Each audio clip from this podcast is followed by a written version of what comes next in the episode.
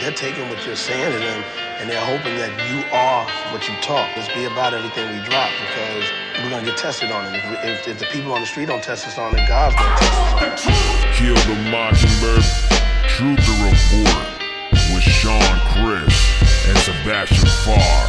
Kick his ass, Seabass! Wake up! Wake up, America! Wake the fuck up or get fucked the fuck up! Yeah, yeah, what is up? It is November 1st, 2020, a couple days out of the election. This is Kill the Mockingbird, our Truther Report. I'm your host, Sean Christ, with my co host, Sebastian Farr. What's up, Seabass?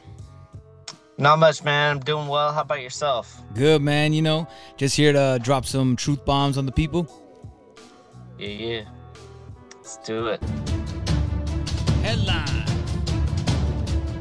Boom. So, what you got for us today, Seabass? Uh, first and foremost, I think uh, a pretty prominent news story that grabbed my attention uh, from Real News Australia. New bill to allow foreign forces and troops to be used on Australian soil.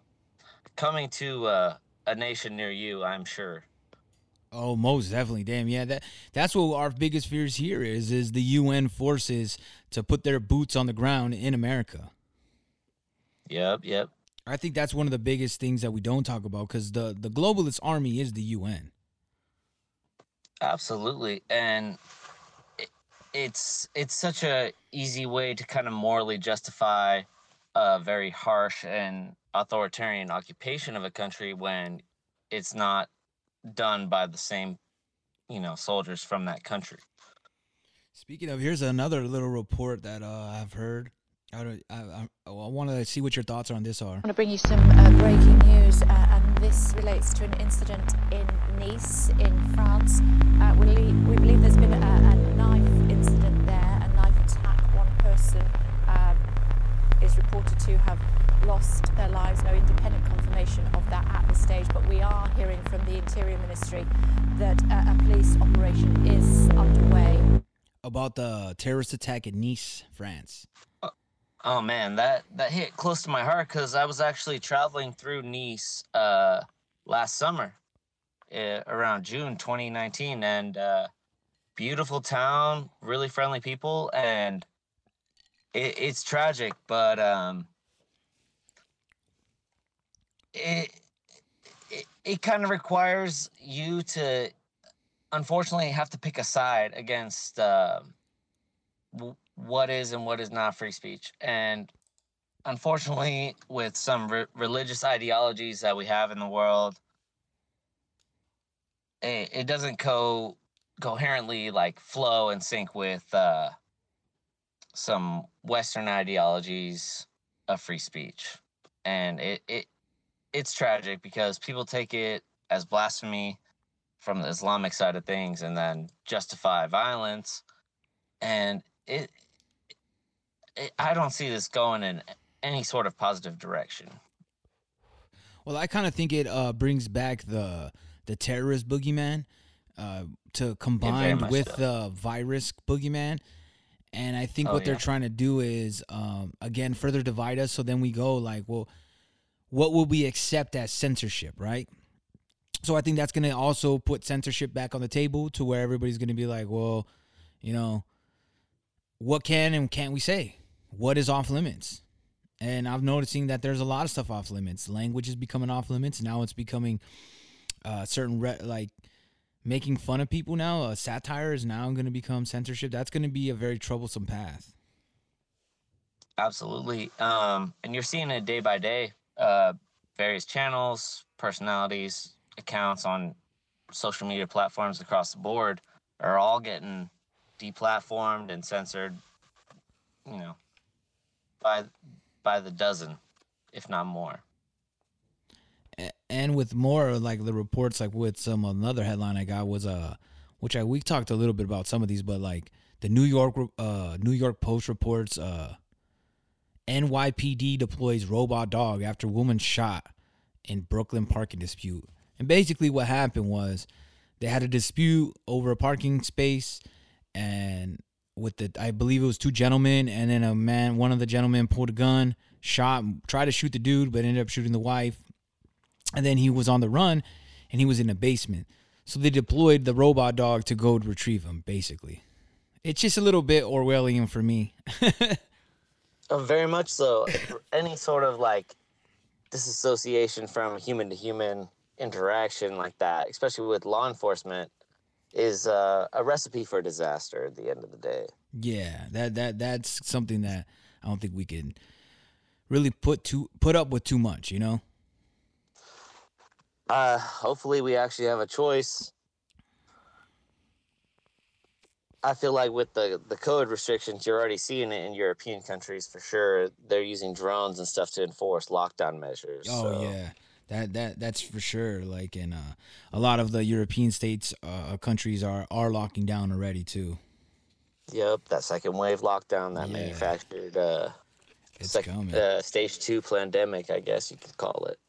And then we got uh with the Blaze report, we got U.S. Marshals recover 45 missing children, arrest 179 in human trafficking sting, Operation Autumn Hope.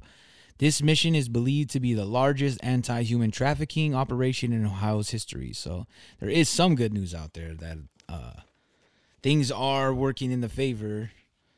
And as you said in the past, uh, this does uh, uh, shred a kernel of truth towards some of the QAnon conspiracies. Yeah, and I think you don't have to be a QAnon follower to necessarily understand and comprehend that there is a massive uh, systemic issue with our society and human trafficking, especially at like various levels of uh, the criminal elements, and then we're seeing it with Epstein and Ghislaine Maxwell. You know, political Yeah. manipulation. It, it's there for sure. So uh, for me, I can never really poo-poo any uh, any theory of critical thought, even if it goes as you know some pretty out there thoughts. Like I can I, I can consider it and have the debate. And you always have to have that intellectual argument. I feel. Yeah, for sure. And then you have to have the ability to uh, uh, look at the truth, and and if there is evidence, then you should shine some light to it. Now, the, to just shun it completely is uh, and say it's irrelevant is not true because we know that human trafficking is a real thing. It is something that we are dealing with, and I think that if they would more acknowledge that. And I would like to see a lot of the people just kind of be like, "Yeah, you're right. Human trafficking is horrible. Don't fucking accuse me of that." Like that's what I would like Yeah. to see. Yep. And it, I feel like the amount of stories coming out are with just the U.S. Marshals rather than the FBI is what what is the FBI doing, man? Mm-hmm. They just sit on cases. I feel like. Well, what they do is they sit on cases, and then they uh, trot out these uh, pretty much theatric cases, like the one in uh, my my state, the alleged uh, plan to kidnap our governor. Now the thing is, right. The main guy that rallied everybody together was an FBI informant. So Yeah, if he's the I one that's that. putting the strategies together, then it's gonna get thrown out. You know what I mean? So it was just the one that they could throw out there and look like they're doing some work, but really it was nothing. Yeah, it, it looked kind of staged from from where I was sitting and kind of like uh almost like fuel for the fire for the media Yeah. to kind of point the finger at you know other elements outside of what they prefer to support. And in election news, we got Hillary reveals she's an electoral college elector in New York. That's uh what's it called? Uh I don't know if that's uh something that we should be allowing. I don't know, man. Seems it like definitely feels conflict like a of conflict interest. of interest. Yes. Yes. Um, a former candidate who's run for the office of POTUS multiple times has connections to that office through marriage and everything. Like, and that fi- that family and the nepotism and that kind of little political dynasty they got going in connection with other families is uh. She, uh, she should be nowhere near Yeah, she's part of the Bush clan. college. Uh, and then also, especially when it's been proven that she there was corruption in the DNC to get her her nomination. Plus, when it was already proven that she's the one that like kind of pushed for the dossier and all that, the whole Russia hoax. You know what I mean? Yep. The whole Russia The hoax was Steele. Yep. pretty much on her. It really was, and it it it goes to show she was like the front runner for the deep state, and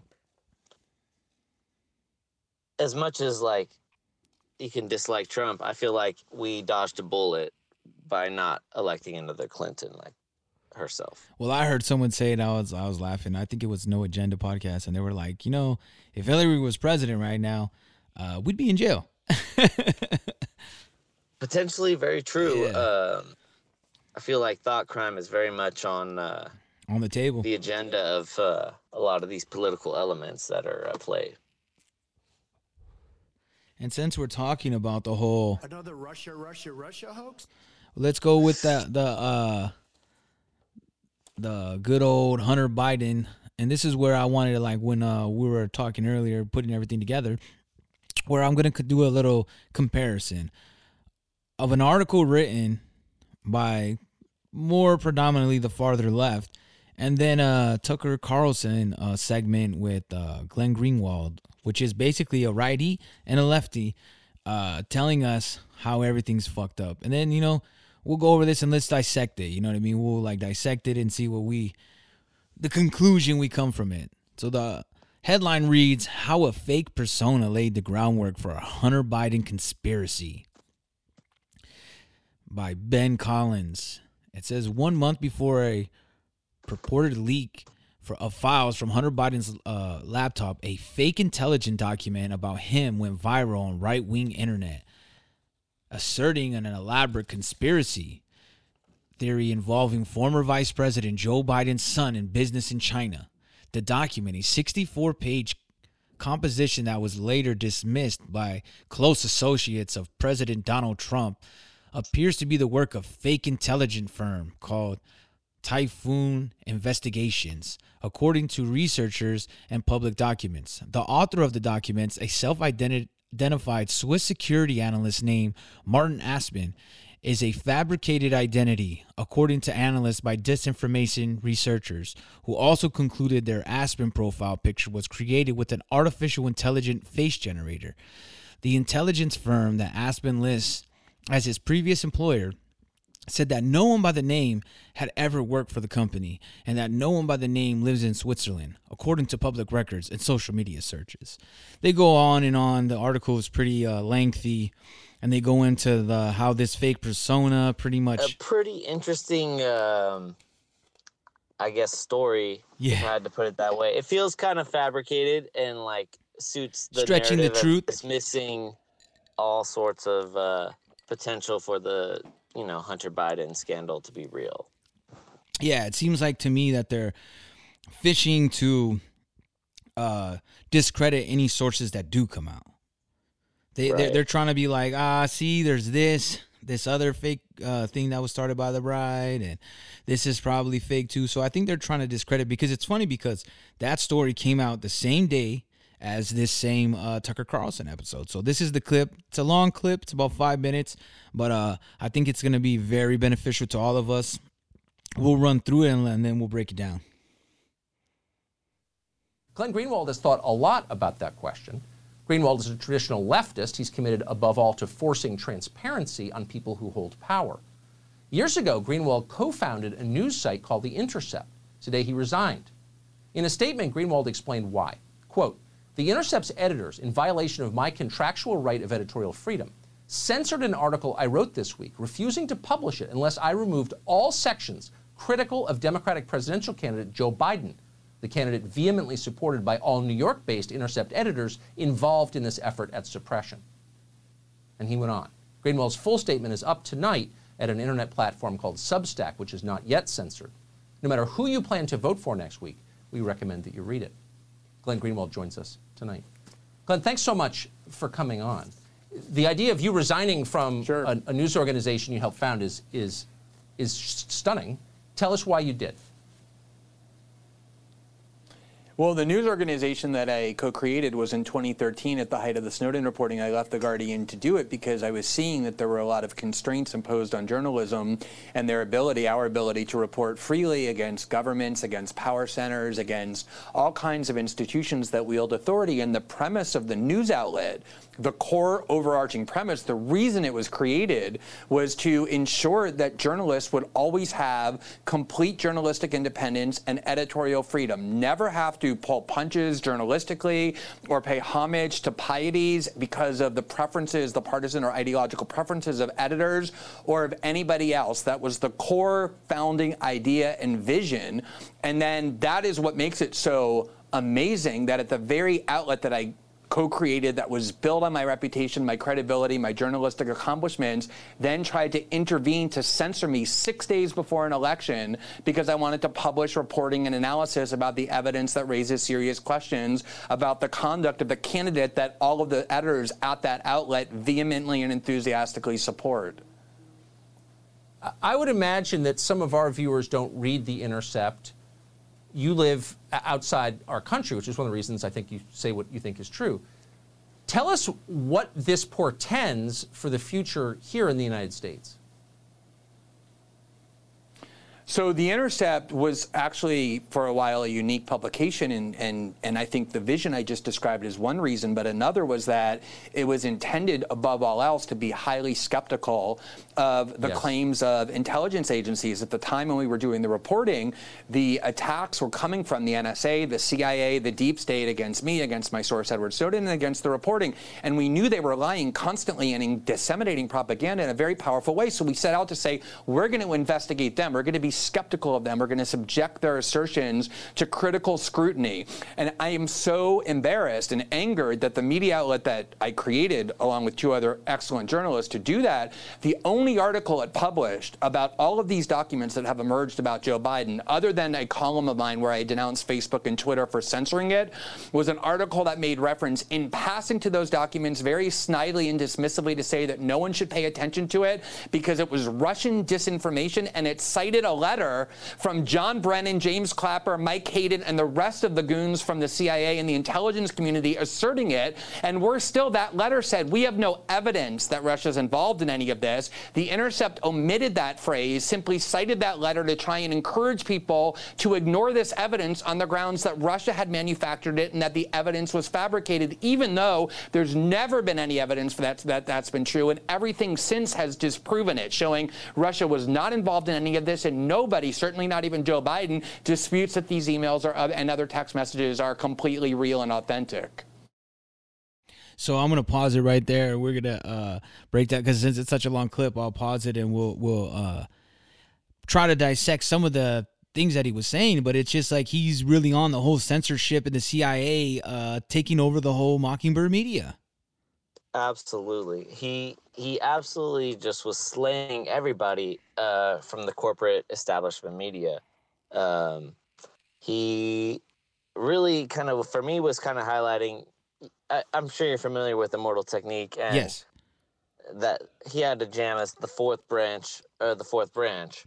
Yep. Um, and the media is the fourth branch of that government, of that you know the deep state establishment, the corporate state aligned with the political oligarchy, really. Yeah, and and they're really, and then now with this whole uh, rogue CIA, that's kind of just pretty much everybody's scared of them. They just do whatever they want. So they, if you don't stand yeah. in line, you know, they had that famous. Uh, Chuck Schumer was like on CNN, and he goes, and when he says about Trump, he goes, "I don't know why he's crossing these guys. They got six ways to Sunday or whatever the old uh, phrase is to uh, to get your that. back."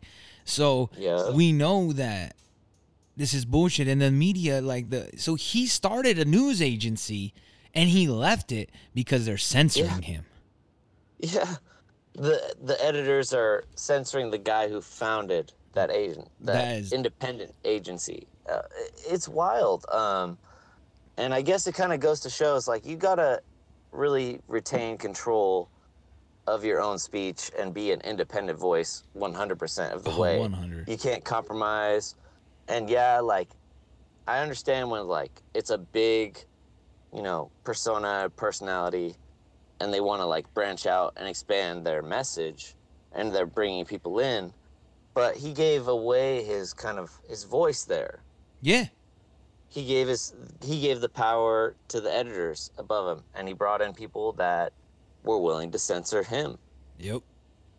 And that's why he said, you know what, I'm out of here. You know, we built something good, but obviously it's becoming another censorship because it, Biden probably aligns with what they want. That's what a lot of people don't get. Like people are mad at like a lot of the rappers right now. You know, like Fifty. I think he went back and said he was just kidding, which it sounded like he was kidding to me, anyways. But uh, a few other rappers, you know, Ice Cube, who pretty much just uh, said a few things. Lil Wayne recently now has uh, endorsed uh, Trump, and people are like, "Oh, Yeah, well, that's just because they're that. tax. You know, they they want lower taxes." And I'm like, "Well, that's why people vote. People vote if it affects them personally." And people are like, "Oh, that's so selfish." I'm like, "Well, you would probably do the same thing." Because people are doing the same thing with Joe Biden. They are choosing him because they know that his agenda aligns up with their with their agenda. So that's why they want to vote for him. Yeah, I feel like for a lot of the younger folk, it it's because they believe that like Trump's a you know climate change denialist or whatever, and Biden is not, and he he has that. He, apparently, he flip flops enough to convince people that he's willing to both end the oil industry and you know bring in the Green New Deal. But I feel like he's just telling people what they want to hear. Mm-hmm. At the same time, that's enough to get people who are you know on the anti-Trump train to vote for him. Oh, for sure, for sure. It's easy to sway when they already when you already despise somebody. So what they did was they and like I said, I am not a Trump supporter. I say it many times because I think that people could see that I'm seeing everything with clarity. Like I'm not looking at things as uh, I'm on this team, I'm on that team. I'm on neither team. And to me, it seems like I still think that Trump is c- the controlled opposition. He's the one where that like where you vote for him and he does stuff that you that you're like, fuck, we're screwed. Biden is just in your face, like, yeah, we're gonna do this globalist shit. You can vote for it, so it's like you can choose for the trickery or you can choose for the straight in your face. Cause like Biden's Yeah. not hiding it. One yeah, bit. absolutely. He he broadcasts it to uh, all parts of his uh, support base, I guess. Yeah. So let's finish off this clip, and uh, uh, and I think because he really in the next half he really goes off because he's talking about how the state and the censorship and everything. So uh, then we'll dissect that. It's horrifying. So, what you're watching is agencies of the U.S. government turning their awesome and unconstrained powers against the American population. This is the real story of the last four years of the Trump administration, which is that for a long time on the left, there was a healthy skepticism of the CIA. Yes, there was. There was a lot of anti-war activism in the Bush and Cheney years. Um, that has all disappeared, and the reason it's disappeared is because the CIA, from the very first days of the Trump administration, even before he was inaugurated, devoted themselves to sabotaging the administration because Donald Trump questioned just a few of their pieties, and that can't be done in Washington. Whoever does that must be destroyed. And so the CIA and the deep state operatives became heroes of the liberal left, the people who support the Democratic Party. They're now in a full union with the neocons, the Bush Cheney operatives, the CIA, Silicon Valley, and Wall Street. That is the union of power, along with mainstream media outlets that are fully behind the Democratic Party, which is likely to at least take over one branch of government, if not all of them, in the coming election. And that is a very alarming proposition because they're authoritarian, they believe in censorship, and they believe in suppression of information that exposes them in any kind of a critical light. For a U.S. government agency to try and disseminate propaganda within the United States, I mean, is there any, any clearer attack on democracy than that? So when we were doing the Snowden reporting, one of the things that brought Edward, induced Edward Snowden to come forward as someone who had worked in the CIA and the NSA was his anger and horror that the tools of the NSA had been turned on the American people. They're supposed to spy on foreign adversary governments, but they weren't. They were collecting our phone records. Same with the CIA. They're trained disinformation agents. That's what they do. They lie for a living. But they're supposed to do that in other countries where we want to induce some sort of change, overthrow a government, topple a regime, whatever quote unquote interference the U.S. government wants to do. The way we're also upset that that Russia did in 2016. That's what they're trying to do. The law, though, and the obvious foundational prohibition on having a, a security state, a national security state after World War II, was it was never supposed to be turned domestically. They weren't supposed to be involved right. in our politics or disseminating propaganda. Go turn on any of those other cable networks or pick up the op-ed page of any of the biggest newspapers, and all you'll see are ex-members of the CIA, the DOJ, the FBI, the NSA telling Americans what they ought to believe. They've infiltrated the means of communication domestically. They do it through leaks, they do it through clandestine operations, and through lies. They propagandize the American people in a way that is incredibly dangerous no matter what your ideology is. Uh, the, the crazy thing is, like, he said better than I could say the whole reason why I even started this podcast is that is that I was about to say he he's the forerunner of that message. Most definitely, because it's to kill the Mockingbird. It's to kill the Operation Mockingbird. It's all these CIA uh, assets and all these ex CIA uh, operatives that are now in the media. Absolutely trying to tell us what's the next war we should go to. Tell us why it's so important to believe in the Syria hoax that was debunked by the Grayzone, who's who is a left. See, that's what everybody thinks. It's only getting censorship on the right, but they don't realize that the left is. The uh, Twitter has been uh, censoring the Grayzone heavily because they have uh, written a lot of articles proving that the Syria uh, gas attack of Assad was a hoax. It was right. false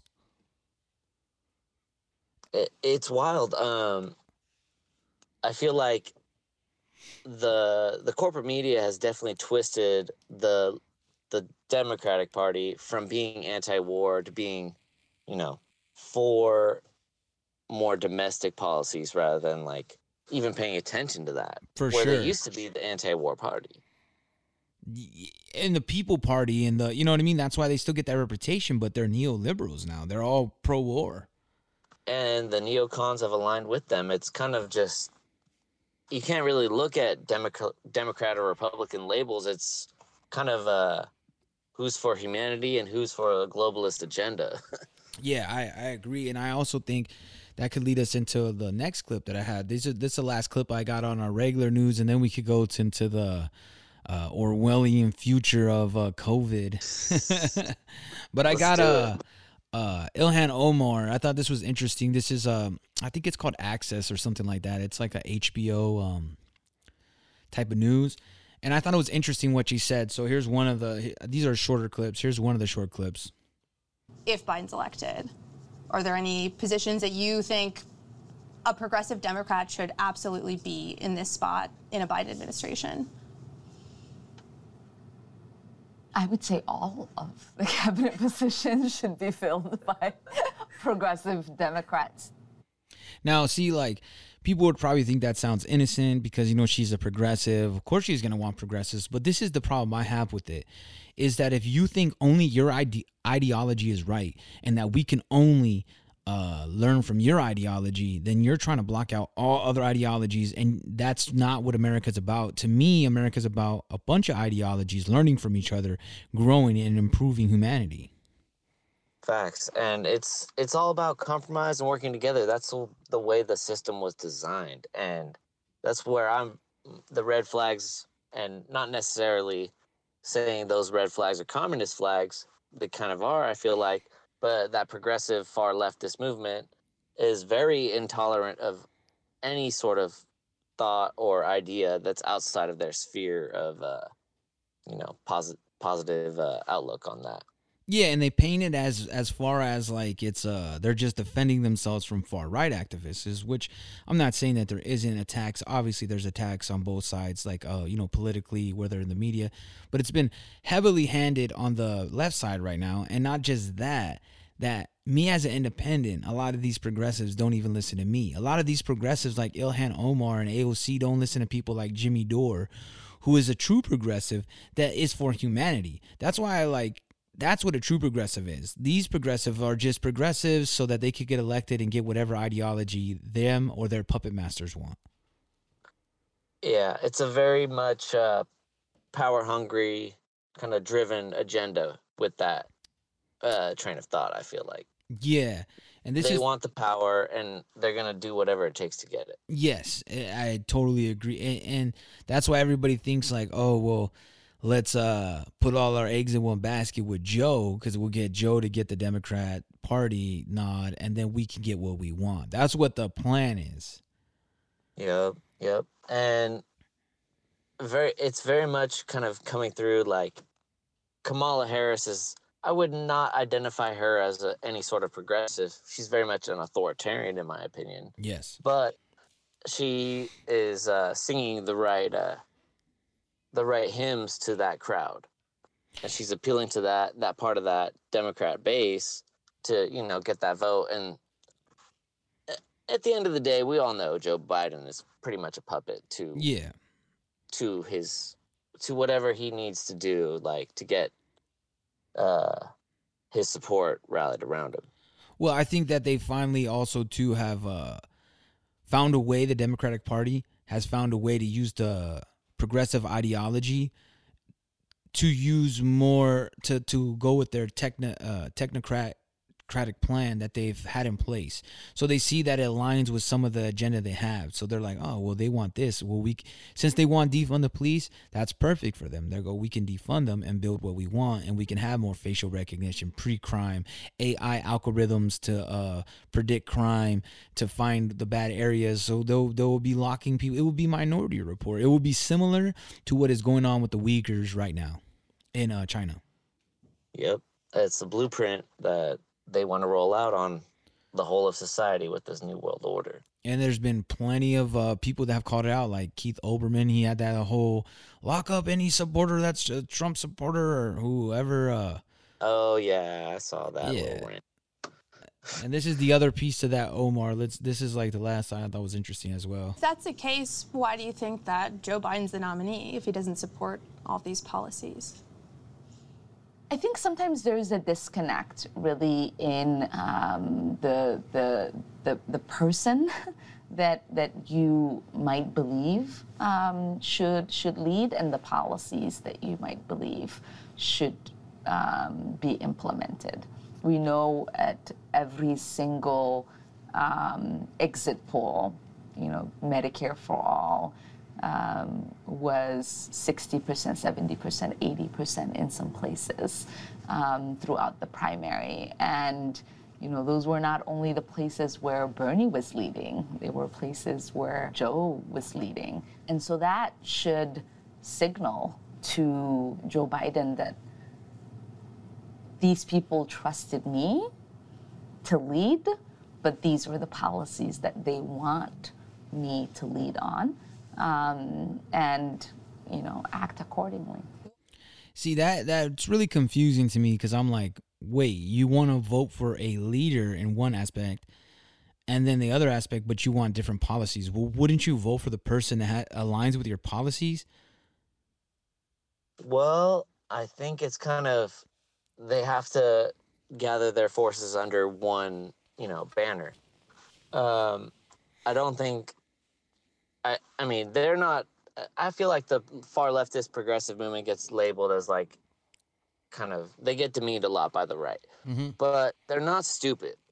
I think they know they have to go for a candidate that's highly electable, and it ju- maybe they're just really out of touch and they thought Joe Biden was the one because he has that like name recognition and you know a history you know being VP to Barack Obama it um it really feels like because he's very manipulated like uh easily manipulated and controlled um I don't know I would say like they're they're they're hedging their bets on having an easily controllable moderate candidate rather than an unelectable far leftist. Yeah, they're what they're trying to do is that yeah, exactly, one hundred percent. They're they're that's why they're calling him the Trojan horse because it seems like they're just like yeah, well this is the guy. So that's false, and like she's just trying to paint it pretty to make it look like oh well the thing is you know sometimes you believe in one guy but you don't like his policies, you just like how he looks and how he talks. I'm like what? Yeah. Uh, that that's not Yeah. how it works. It really shouldn't. It should be on you know, voting record, history, and what their actual policies are going forward. But it, it, I feel like it's become so partisan, kind of hyper uh, radicalized. Like everyone's just, you know, picking their side rather than standing on their own personal beliefs and morals. Oh yeah, I, I'm with you on that 100%. I think they uh, just try to put the pieces together the best they can as it falls. So they like keep trying to change their words. They know what they want to do. The plan is to have facial recognition, social credit scores, the Chinese blueprint, uh, the globalist plan, the one world government, and the progressive ideas push that because they they push ideology. I mean, um, identity politics ide- ideology. So that's what they want to divide the people, and they they like that tool. And I think that some of these progressive leaders are not who they say they are. Like AOC has proven to be a puppet, and she is just saying what her puppet masters want. She's just a literal figure that just talks. And that, and she is a literal puppet. yeah, she. I forgot that when two you guys. Look into her past and everything, and like how her, you know, her staff around her. Yeah, she acts like she's some broke. Uh, that she came from like this. Some she came from a nice home, like like she came from the suburbs. First of all. Yeah, and she went to private school. I'm pretty sure. Yeah, and then and then for her to like, well, one of the things I know there was a little controversy with her since we're talking about her this week. There was that uh, she did like some Vanity Fair cover, and then like I don't know if she was gifted or she borrowed or whatever, but she had like a fourteen thousand dollar suit on, right?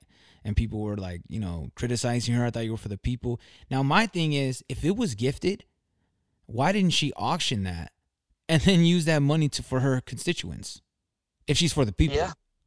Yeah especially like you know after the photo shoot or whatever like yeah. um but on top of that is like is she declaring that as a gift on her own tax records as a politician a representative? Probably i mean she should be if she isn't. I think what she tried to brush it up well and this is the thing that made me mad is that her response was uh basically to tell like it was a typical like Instagram model like response. She was like, "If Republicans need uh, tips on dressing, da da da, drink water and don't be racist." That was her thing, and I was like, "Man, come on, man!" Like, so, so so you're a phony. She's a phony. She's not for the people. She pretends she is, but she's not. Yeah. Well, I think we should go into the. Make no mistake, we are in the second surge.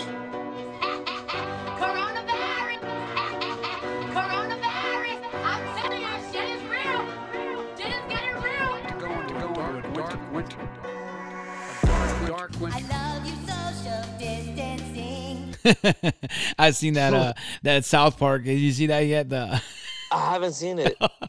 it's only I, I think it's only on HBO Max. It's uh the pandemic special. It's fucking hilarious, man. It's Uh, I gotta check that out. yeah. So so let's get into the what everybody always wants to hear about is the good old coronavirus news, the COVID nineteen or nineteen eighty four or whatever you want to call it. Definitely. I, I I like to go with the CCP virus. there you go. a whole lot of communist and Marxist ideology sprung up alongside of this. That is true. It, it can't be a coincidence. That's my ultimate theory. So I guess uh, Delta, it says Delta has banned hundreds of passengers for refusing to wear a mask. Quote, as of this week, we've added 460 people to our no fly list for refusing to comply with our mask requirements. Delta CEO Ed Bastian. So they're they're literally putting people in the no fly zone uh, for not wearing a mask. Now, I, it will be noted that I read that you can like they're not sharing the list with uh, other airlines.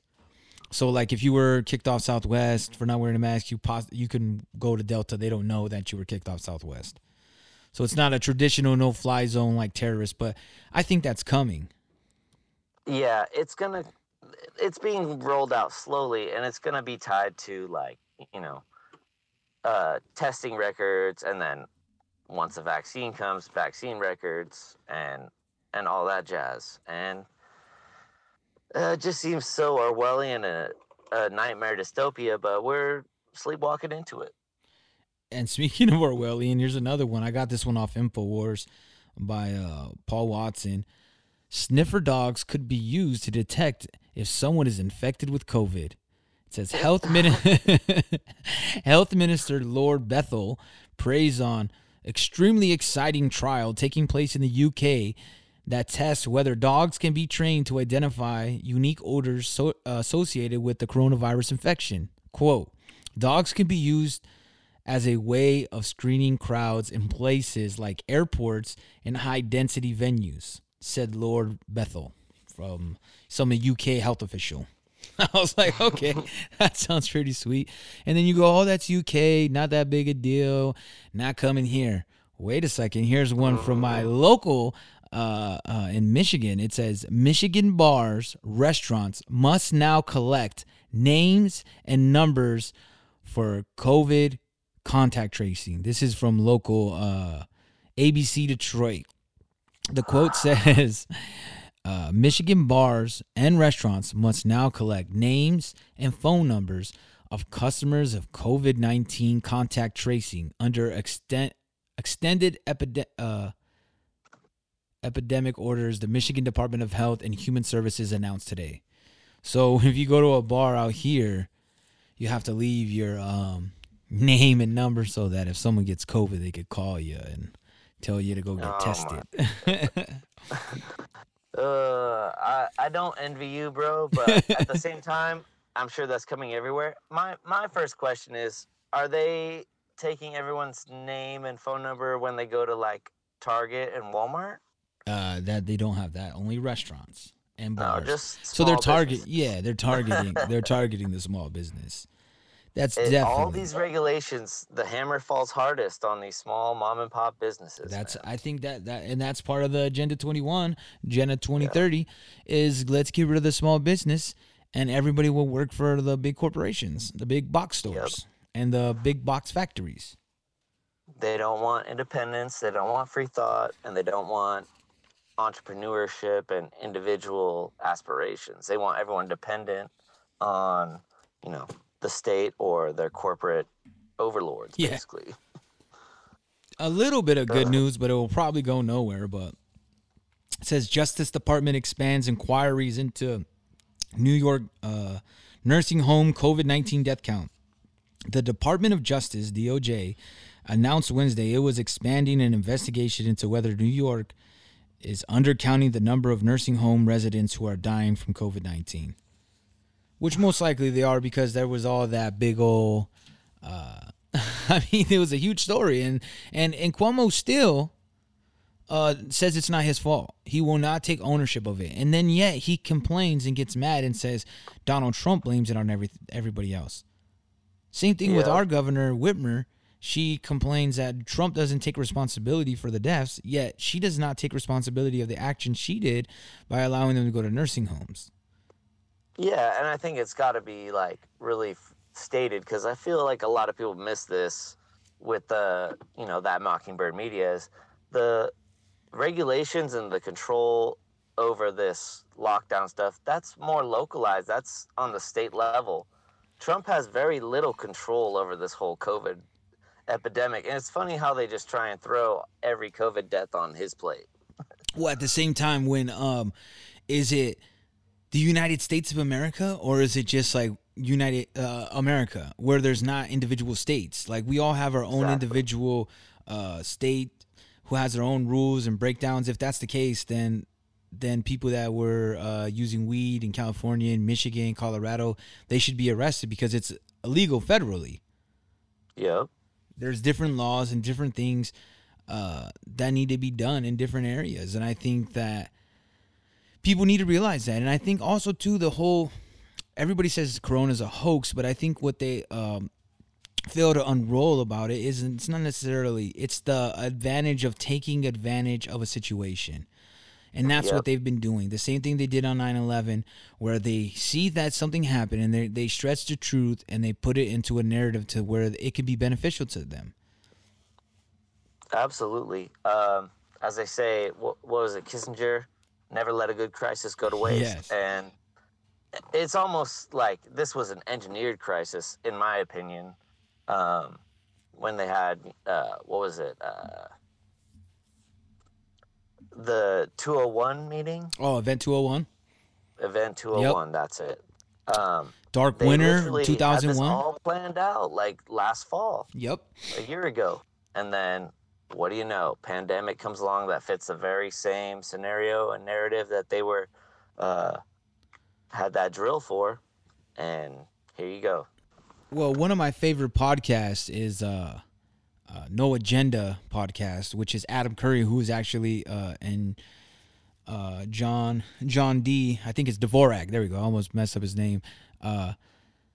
He's like their they call him the Podfather. He's like the originator of the podcast and everything, right? Well, they've been really great on the whole COVID everything. They they have such a network of where they get great information. So I'm gonna play a couple clips that I uh, that they kind of informed me about. I didn't know about them. That's why I'm giving them shots out. You know what I mean? That's like where I sourced it from. They get a lot of information.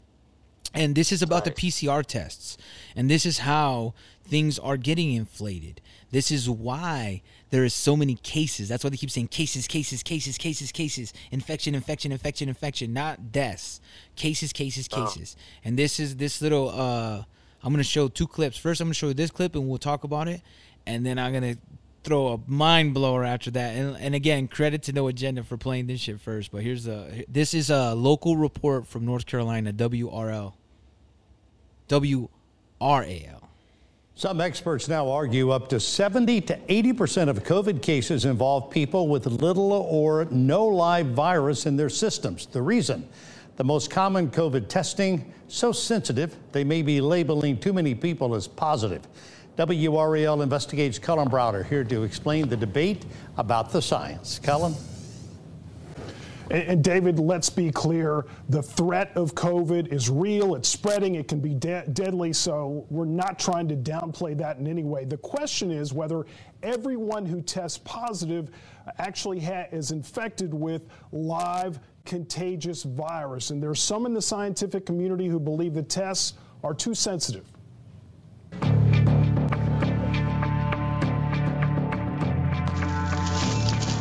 North Carolinians have taken more than 3 million COVID 19 tests during the pandemic. Almost all, 97% of the positives, came through a molecular test called a polymerase chain reaction, or PCR. And while the test is highly regarded as accurate when it comes to positive or negative, some in the scientific world say it provides an incomplete picture. We have found RNA shedding in evidence for 78 days. Dr. Carl Heneghan with University of Oxford argues the black and white nature of the test is leading to an inflated number of cases. When you're picking up asymptomatic people, you have no idea if they have active infection or did they have it two months ago. Labs test for coronavirus by cycling samples to amplify the virus. Each cycle increases the virus in the sample. At the North Carolina State Lab, they'll cycle a sample up to 37 times before deciding whether it's positive or negative. At LabCorp, the main private tester in our state, the cycle threshold is even higher at 38. And the more times you do that, the less virus you start out with. WRAL Investigates went through the specs of dozens of PCR tests. The cycle thresholds range from as low as 35 to as high as 40, depending on the maker. The higher that threshold goes, then the, the, the dimmer, if you will, the signal is, or translated to virus, the, the lower amount of virus is present. Dr. Thomas Denny heads up Duke University's COVID testing program. He says the higher thresholds of tests do raise questions. That would be a very low signal, low level signal. The testing labs simply report positive or negative to the state. These tests were not designed specifically to identify how much virus is there, but just whether it's there or not. That state lab director, Dr. Scott Shone, who doesn't buy the cycle threshold debate. Trying to add additional layers of analysis onto a test that wasn't designed for that purpose um, can be dangerous. However, Denny thinks healthcare providers use the cycle threshold results as just one diagnostic tool, along with the patient's condition and known contacts. I happen to think knowing that is useful information, especially in the early days of a, of a disease that we are right now. As we learn more about the virus, Denny believes it's better to have testing that's too sensitive. However, Heneghan argues cycle thresholds in the high 30s lead to inflated case numbers, unnecessary unnecessary quarantines, and economic impacts. Now, you can put in a threshold level which says you are infectious, which is about a million copies per mil in a sample, which is a cycle threshold of about 25. So, see that shit's fucking crazy, man. The PCR tests are pretty much inflating the numbers. So, when, the more cycles that they go through, the smaller sample size of viruses needed to be detected. So if you have a very small molecule of the virus, it will. That's why they're saying there's so many asymptomatic people. Yep. And it's wild because this has been kind of circulating around a little bit, uh, the speculation and, and some some accurate reporting and sourcing on this, but this is this has been kind of uh, talked about for a minute, and it does not get a single bit of airtime in the mainstream media. Not at all. Where it's like, what, like, where is the integrity of journalism to like question whether these tests are genuinely accurate or not? Especially when And they were none. They just go along with it. Yeah, and they were especially when they were uh they're just on an emergency FDA approval. It's not like and it's not a test designed for COVID-19. It's just a No. test that they've already had that they're trying to use as an emergency kit. But the problem is is that when they crank them up to those cycles, you're getting such a minuscule uh, amount of the of the infection that it's giving these false positives because you cranked it up. So it's to go for and it's to be like is that a code? Is that not a code? But here's even better what No Agenda did. They even did one step better. So people are going to be like, well, who are these doctors, right? Talking about a 35 cycle and this and that. They might question it. So they found an old clip of Dr. Fauci on a podcast and listen what he has to say. This week in Virology, the podcast about viruses, the kind that make you sick. All right. There have been a number of reports uh, of patients who shed viral RNA for weeks, as determined by PCR. Doesn't seem to be infectious virus. And the real question is, are they a threat for transmission? And I'm wondering if you think we could use uh, a cutoff of viral loads determined by PCR to say this patient is no longer infectious, can go home, can go to a nursing facility, because right now the, the physicians are really having a hard time with that. Right. Again, a good question. And what is now sort of um, evolving into a bit of a standard that if you get a cycle threshold of 35 or more, that the chances of it being replication competent are minuscule. So that if somebody, and you know, we do, we have patients, and it's very frustrating for the patients as well as for the physicians. Somebody comes in and they repeat their PCR and it's like 37 cycle threshold. But you never, you almost never can culture virus from a 37 threshold cycle. So the, I think if somebody does come in with 37, 38, even 36, you got to say, you know, it's just it's just dead nucleotides. Period. so basically, Fauci said it right there. Anything above 35 cycles, he says is is is just dead nucleus, nu- nucleotides. Yeah. Meaning that like who knows how long that virus has been in there. That virus is like and I think that that's one of the things that's not being focused on either or even this as well like uh I got this from uh, One American News, a CDC update death counts. According to the CDC, out of the 220,000 deaths in America, 87,000 deaths were of pneumonia and influenza. 17,000 chronic respiratory disease. 26,000 respiratory uh, distress syndrome. 44,000 hypertension disease. 23,000 heart disease. 28,000 cardiac arrest, heart failure. They said something about 131,000 of those people already had, like, obviously, you know, two plus or almost three uh, pro- promorbidities. So they had pre existing conditions. As well, they said a large percent, maybe I think one third or something like that, of the deaths were people that were already terminally ill. So it, just begs to more of the question of like, what are these inflated numbers, and how much longer are we gonna play this game of inflating cases and and changing death certificates and and we're and people are gonna believe this nonsense. Yeah, and it's like, let me ask you, like, if you were them, would you be willing to admit you were wrong, or would you just peddle more of the the rhetoric to convince your listeners that you were actually right all along? Me personally, I I- would just tell them I was wrong because I I can be wrong and I know I'm not You're even a right moral person, that's why. because I know that the These guys are not. They are not. Well, and plus, I think that they uh, get entangled because that's their whole life. They don't have any other aspects of going into another um, avenue because the next avenue they even want to go to is going to have to relate to the job they're doing now.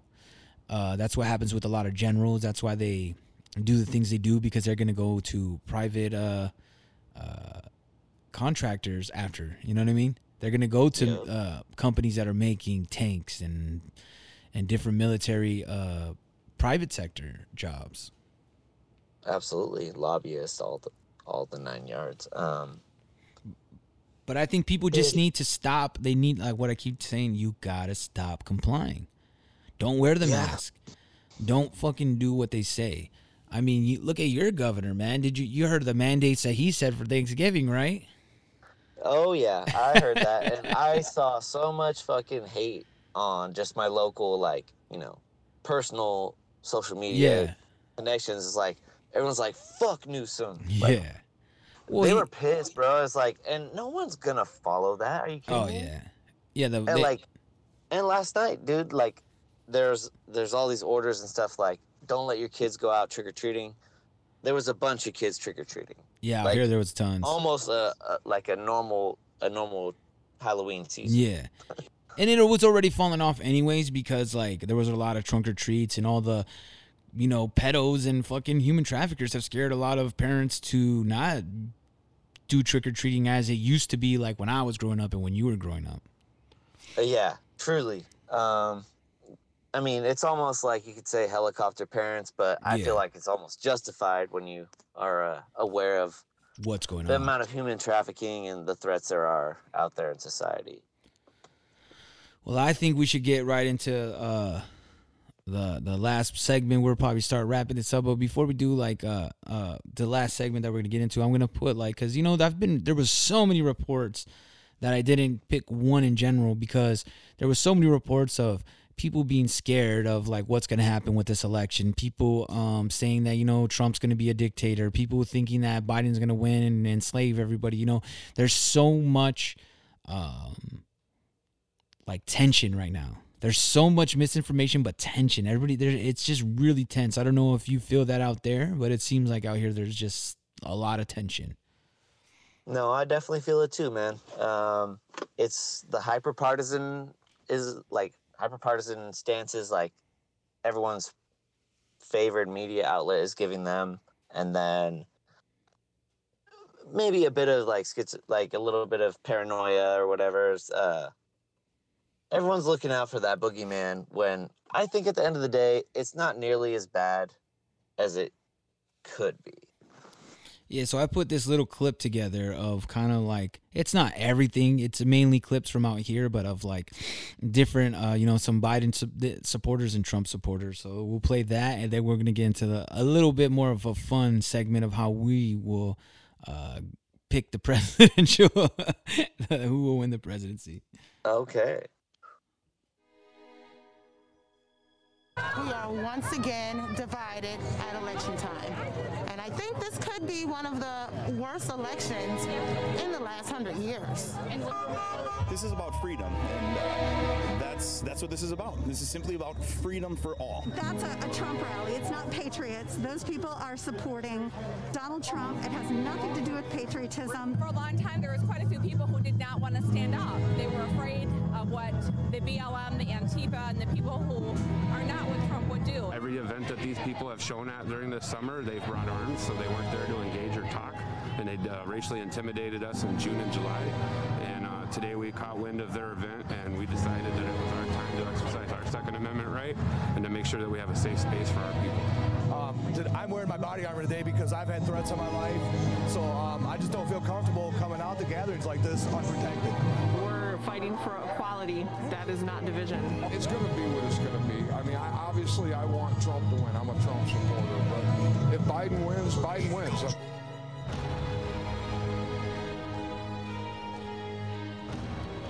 Yeah. So, as you see, there's plenty tension. Oh, yeah. to go Oh, yeah. around. A lot of mixed messages. People think it's the end of the world and everything's going to be done. So that's why I thought that we can go a little bit more of a fun route. So instead of just uh, making it all about, you know, the Grim Reaper and the world's going to end, I thought that we could do a, play a little game to end this all off. Uh, I've got a couple cuts of uh, I got one a pro Biden clip, kind of like it's a battle rap kind of thing, uh, the URL thing, and then I'm gonna play it against uh, a Donald Trump song clip, and I got two of those, and then I got a someone that dissed Donald Trump. I'm gonna play a clip of that, and then a song that's making fun of Biden, and then we're gonna wrap it up with the last clip, and then we're gonna see uh, who we think uh, won all that, and that's how we're gonna determine who's gonna win the election of the United States of America. All right, dude. That sounds like a sound way of deciding this election. yeah, you know, might as well, man. Like you know, American Idol, that shit. Yeah, man. All day. Let's do it. Okay, we're gonna start with the Biden. This is uh, a UR, URL clip. It's uh, Charlie Clips and DNA. They did like a little ad for Biden, and uh, they're doing a little battle rap session. Let's hear what they got to say. We always telling each other to stay woke. That's why this time we gotta use our voice and you have to vote. The facts should show. Biden has a plan for African Americans. We're not dealing with your average Joe. I see the way you looking right now. You know exactly where I'm gonna go with this. For four years we had Trump in office and we made the most of it. But we finally got somebody that could be in office that could give us a chance to have home ownership. I'm talking to all of you. $640 billion over the course of 10 years so we can finally get housing that's affordable. Look at him now. I got him stuck. With Biden and Harris plan, we gotta trust because we can't say we support Obamacare but rock with Trump. So Harris and Biden is gonna help with black ownership, huh? Okay. Maybe it's true. But what about the black colleges and all the funding for the HBCUs? Is Biden gonna follow in Obama's footsteps and go all out with health care? Or is he gonna laugh at us like our president now while our people struggle on welfare? You see, I did my research, which is exactly why I could rebuttal that. Biden and Harris planning to put 70 billion to the HBCU. We're not just talking about a couple racks, giving teachers a raise. What Trump attempted to do, they plan to double that. And as far as the rich and poor with schools, the whole goal is to end the funding gap.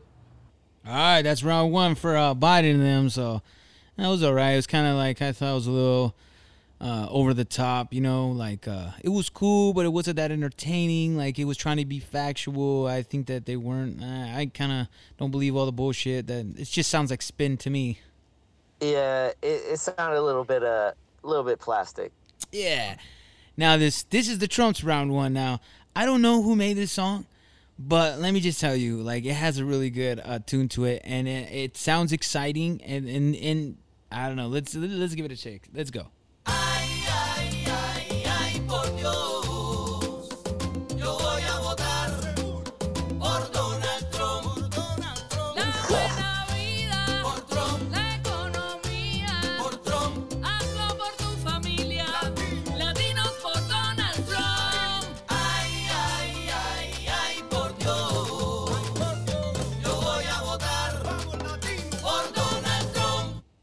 I don't know, man. I gotta All give I it to. Tr- visualize was Donald Trump dancing to that too. Oh man, and then even Donald Trump sounded pretty good in that. And I was like, but do you see the difference? Like the this is why I'm saying that the first one was good, but it seemed forced, right? It seemed like someone was like, "Hey, will you do this for some money?" And they're like, "Yeah, for sure, I'll do that for some money."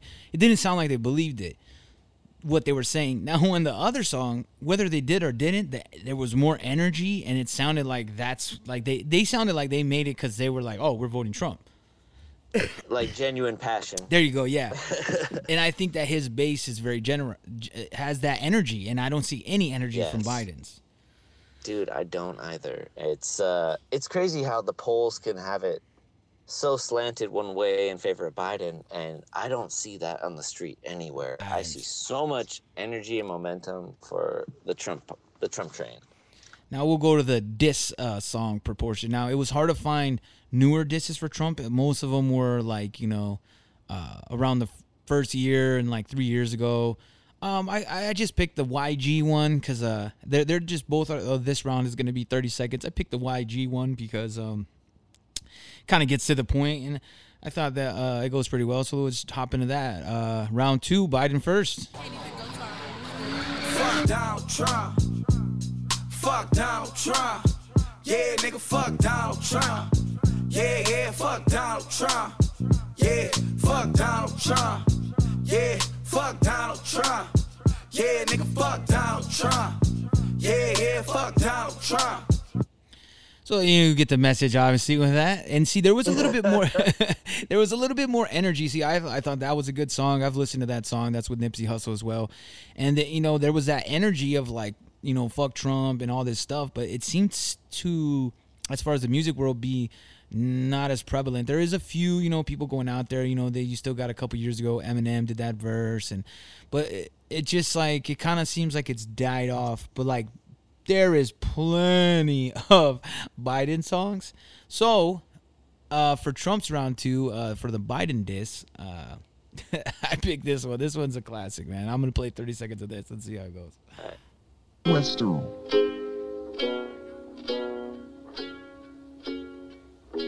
We hold these truths to be self-evident. All men and women created by the go. You know the you know the thing. Yeah, I'm gonna take Biden Joel to the old folks' home, cause his mind don't even work no more. Gonna take Biden Joel to the old folks' home, cause his mind don't even work no more. It go- the song gets better, but I didn't. I wanted to be I've fair. heard it. I've heard it. Yeah. It's quality, man. Yeah. And I have to say, like, even though it's a parody, like the creativity that went into Oh, that, yeah. that, that that deserves a, a, a hats off to that. And I, I have to say that one was the winner of the disc round. I know, and and see, I picked the best one. I thought the YG one is a very it has a good, great beat, great flow, and everything. But man, the the comedy aspect of the Biden song just definitely wins. Yes. definitely. So Absolutely. I thought the best way to because it was it was kind of close, but I still think on, on those clips, I think the the Trump clips kind of won. So I had was running through all these songs and I ran over something that I used to uh, listen to a lot of, and uh, I'm gonna uh, close out this segment with uh, this epic uh, rap battles in history: Biden versus Trump. Shit's pretty good. Borsa Darn! It's the DJT, getting it on. The Teflon Don on the White House lawn. Against wimps like you, I'll win a third term. Your campaign's like your family. Crash and burn. Think looting and violence will keep the MAGA movement quiet? Heh, Resist me? That's a riot. Why'd you step behind the gym? I'll be standing by. See how tough you are against the 45. I should have hoped for your whole party. Bigger than the one I blew through cause I'm Soleimani. Ah. Then I go and bone on Melania. Ah, I'm gonna smash you, Joe. I've got all the best cognition with all the top grammar. I'm not a little girl's shoulders, so you can't touch this MC stammer. You're a disaster, inciting hysteria. You say I'm selling hate in America, you're selling hate in America. Like with Hillary, the people aren't swayed. Just Barack's shadow, and I don't really like the shade. The pain of losing loved ones is something I have seen. So I know how you must have felt when they killed Jeffrey Epstein. Rap lyrics just ain't for you. You should stick love letters for Kim Jong Un. You're a wrestling heel. Nothing about you's real. Bitch, you didn't even really write the art of the deal. But you tapped into the rage red Mad Hatters. Well, let me tell you, Trump, all lies matter. Uh, I don't want to defund no police. I picked a DA for my VP. I'm not a communist. I'm not a socialist. I'm just an old ass man with some decency. Wrong. No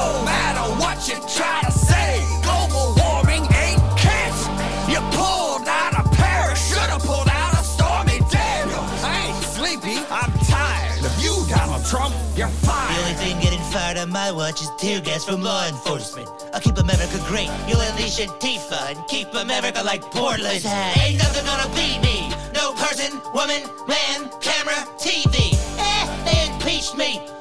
Still walked out of DC looking peachy. You got the sloppy Joe, but no beef. The only white privilege I see are those teeth. Maybe teach your son a thing or two about life. Like there's no hunting season for your dead brother's wife. You and your mask and your Knight Rider shades are getting revoked like your Roe versus Wade. There's no blue wave. Forget it, not coming. It's like I tell criminals, Joe, stop running. Was Breonna Taylor running? Hmm? You dog whistling fool. I think your daddy would finally be proud of you. He was a racist asshole too. Tot is deal? What's this malarkey? Oh, Keep at it and you'll end up in jail, hoss. I'll take you down like a mule and you're a mailbox. From all your wives to the SATs, everything you ever did, you just had to cheat. Cause you're too insecure to even look like a loser. You're the worst damn Republican since Herbert Hoover. When you scooped up a sycophantic homophobe loser and became the Constitution's domestic abuser. 200,000 deaths lying at your door. You think they're suckers like McCain in the Marine Corps. Sometimes I can't tell for which side you're rooting. When we go high, you go down on poop. Uh, truth is, you're scared to lose. You got nothing in the bank that I owe you. You, you, you, you whine about balance like a bitch. But the only thing that's rigged is taxes for the rich. You're a freeloader. Change your name to Trump. My campaign trail, but you can't get down a ramp. I'm pulling away faster than your wife's hand. For the love of democracy, will you shut up, man? I thought I thought that was a pretty, and it was cool because I felt like they were pretty uh, unbiased in the whole aspect of it because they were like, you know, they they talked bad shit, and I thought it was a good way to end it. And uh, I think Both, both sides had me had me cracking up, honestly. I know that's what I liked it. That that's how comedy should be, though, man. It should be uh, making fun of everybody equally, not just uh, Absolutely. one or the other.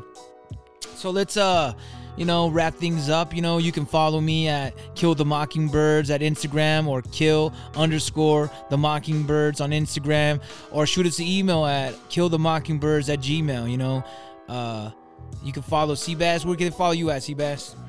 Yeah, I'm on Instagram, uh, F A R R dot uh, S E B A S T I A M, far dot Sebastian. Uh, that's my personal account, but you know, I'll throw it out there.